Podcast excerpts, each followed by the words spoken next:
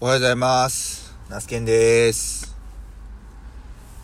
ちょっと今日はね、朝収録してます。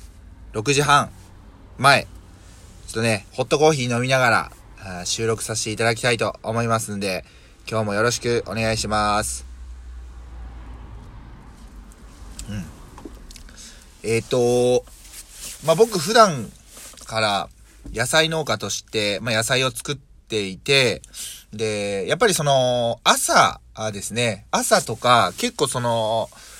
えっ、と、ドタバタしながら起きて、で、まあ朝ごはんを自宅で食べるっていうことがほとんどないです。で、えっ、と、今住んでいるところと、えー僕の実家ですね。実家がまあ言ったら、えー作業場になっているんで、農業する上でね、農作業する上で。で、その実家から、ビニールハウスが、もう、徒歩で、4、500メートルの距離にあります。で、今住んでいる、まあ、団地なんですけど、は、えービニールハウスから、まあ、1キロ半から2キロぐらいあるんですね。だから、結構その実家で朝ごはんを食べる。もしくはその、道中、コンビニに寄って、えー、おにぎり買う、パン買う、とか、あるんですね。でですね、あの、これ昨日ね、ちょっと、まあ、ふと思ったことなんですけど、昨日、まあ朝、コンビニ寄ったんです。ホットコーヒー買おうと思って。で、ついでに、あの、おにぎりと、コッペパンですね。あのまあ、あの、ファミリーなマートさんに、まあ、寄って、まあ、コッペパンですね。普通のあの、なんていうんですかね。あの、筒状の形したパンの真ん中がこう切ってあって、そこに、卵のね、あの、が入ってるみたいな。あれ以前ね、シーチキンサンドっていうのもあったんですけど、あれの方が僕、好きやったんですけど、最近ないですね。うん。ほんで、まあ、あの、その、卵のコペパンを買って、でね、ハウスに来て、まあ、車の中で食べてたんです。で、袋開けて、なんかこう、ん？違和感を感じたんですよね。で、自分の分もそうなんですけど、僕の妻も、まあ朝ね、子供たちの準備とかして、こう、子供たちを小学校と保育園にこう、まあ、送り出して、送りに行ってくるんで、ちょっとこう、妻もなかなか朝ごはんをゆっくり食べれてないので、妻の分のコッペパンも買ってたんです。だから、2本買ってたんですね。で、妻がその、まあ、子供たち送って、作業場に来て、ふと一言ですよ。なんか、卵の量減ったよねって言うんですよね。僕が開けた時に感じた違和感って多分それやなと思って、えーっと、もう正確にね、記録つけてるわけじゃないんですけど、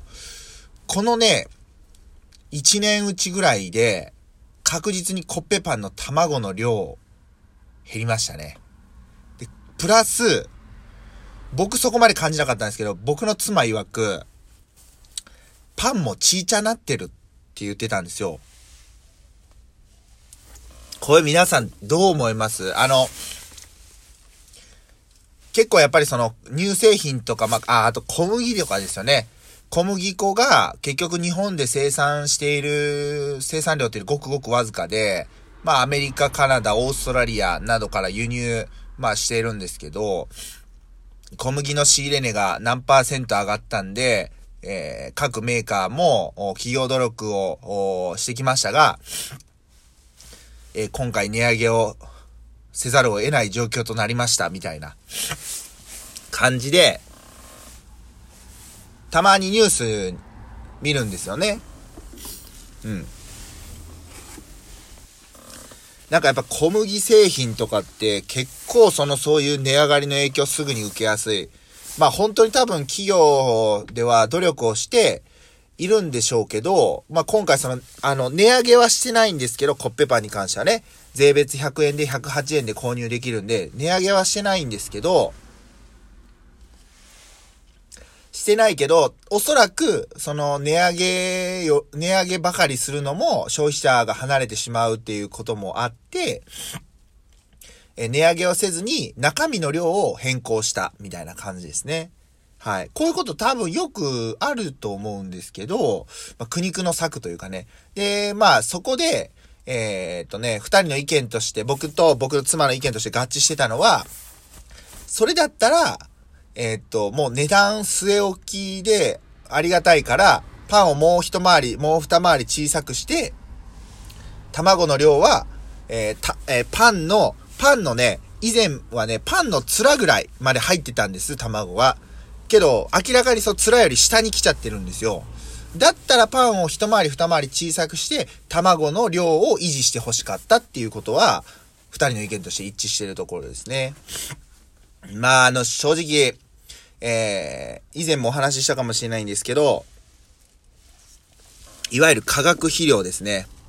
あの、農業界でよく使う窒素、リン酸とかですね。えー、日本ではなかなか生産していない、いわゆる化学肥料を値上がりしています。で、しかも、日本のその商社が買い負けている、えー、海外ね、え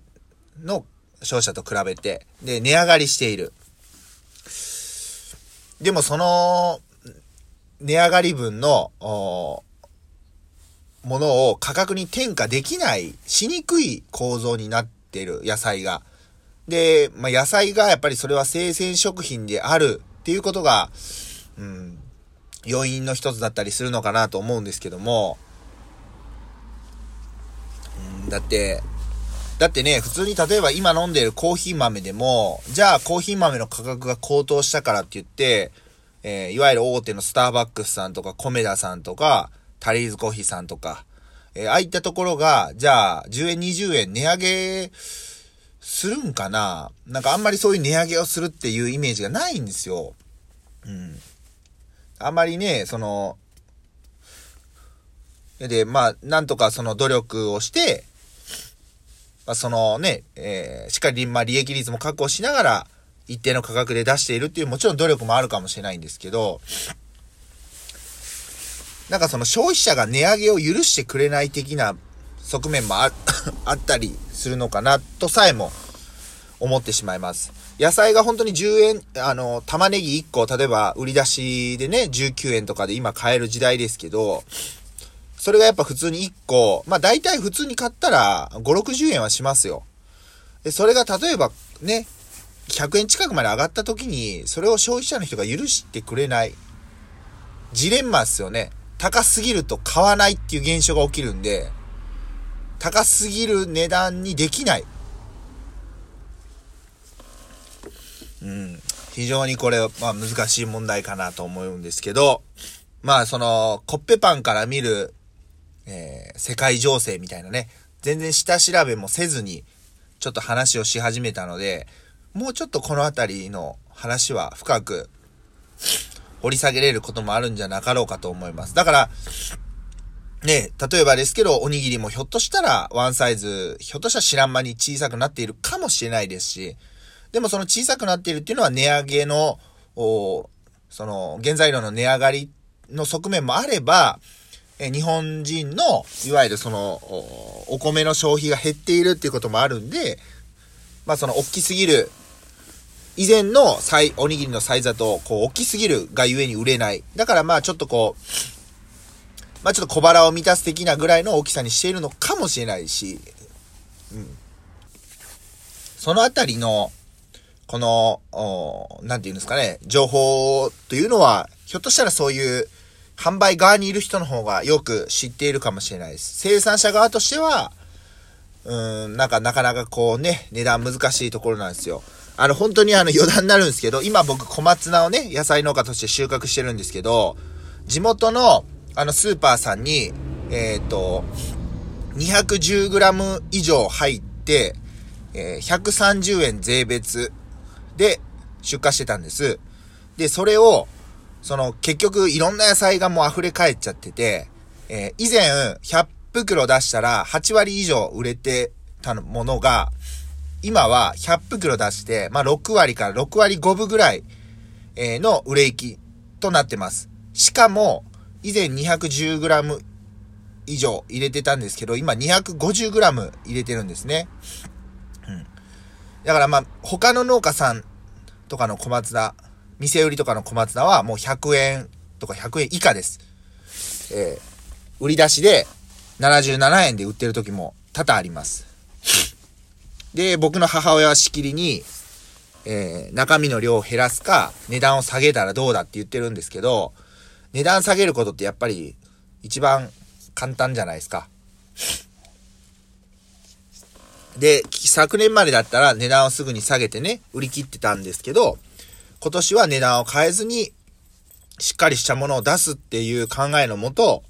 え値段はそのまま据え置きで、内容量も 250g 以上入っている状態で販売しています。まあ、これが、え吉と出るか京都出るか、うん、あと1週間ぐらいの出荷なんで、まあ、このあたりもね、あの、見守っていきたいなというふうに思います。まあ、安く売るのは簡単です。けど、安く売ることによる、えー、短期的なメリット、デメリットよりも、しっかりとした値段をつけて販売するっていう、このシーズンね、130円っていうのは変わってないので、出し切ることによる長期的なメリット、デメリットの方を僕は選択したという感じになります。はい。今日は朝収録となりましたが、えー、今日も一日よろしくお願いします。まあ、金、週末金曜日なんで、えー、お仕事最終日の方もいれば、えー、お仕事これから忙しくなるっていう日も、あの方もいると思いますが、どうぞお体ご自愛くださいませ。では、また次の配信でお会いしましょう。さよなら。